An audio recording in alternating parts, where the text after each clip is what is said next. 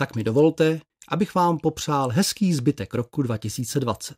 Jestli vás toto moje právě vyslovené přání zvedlo ze židle, nebo alespoň zarazilo, pak splnilo svůj účel.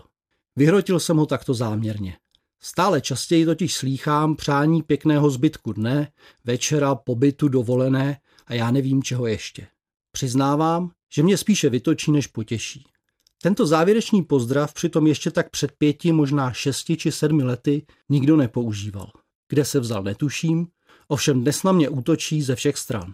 Aby bylo jasno, rozhodně se nepovažuji za konzervativního jazykového puristu, který by brojil proti všem novým jazykovým trendům. Ano, baví mě archaická čeština, ale stejně tak mě baví i originální novotvary či fráze.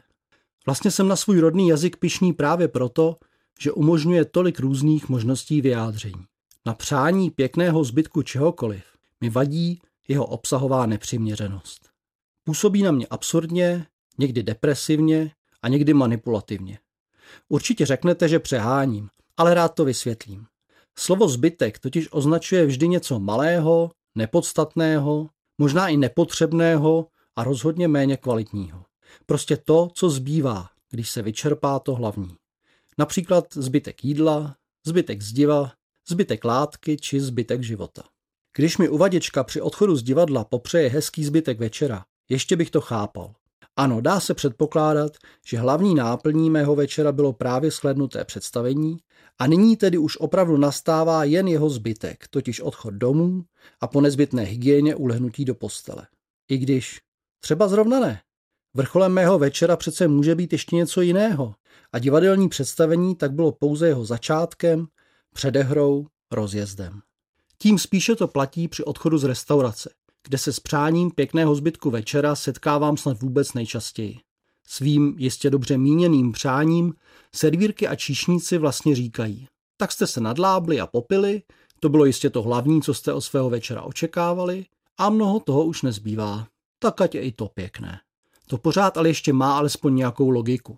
Skutečně mě ale zaskočí přání pěkného zbytku dne od servírky po obědě a zejména pak od prodavačky, pošťačky, v mailech a v neposlední řadě od mých studentů a studentek v dopoledních hodinách. To většinou nevydržím a ohradím se.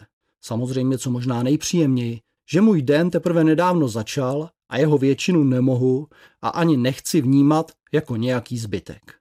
Možná si myslíte, že jsem hnidopich, ale zkuste nad tím popřemýšlet. A třeba mi dáte za pravdu. Vlastně mi nejde o nic jiného, než abychom přemýšleli nad tím, co říkáme abychom jen neopakovali to, co říkají jiní, co je zrovna v módě. A ještě douška na závěr. Samozřejmě vím, že patrně nikdo z těch, kteří mě kdy počastovali přáním pěkného zbytku dne, večera či pobytu, to nemyslel tak, jak jsem to právě popsal.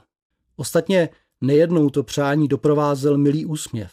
A ten, jak známo, umí kromě jiných zázraků také dokonale překrýt jakékoliv jazykové nedokonalosti a nedorozumění tak ať ani vás v novém roce úsměv neopouští.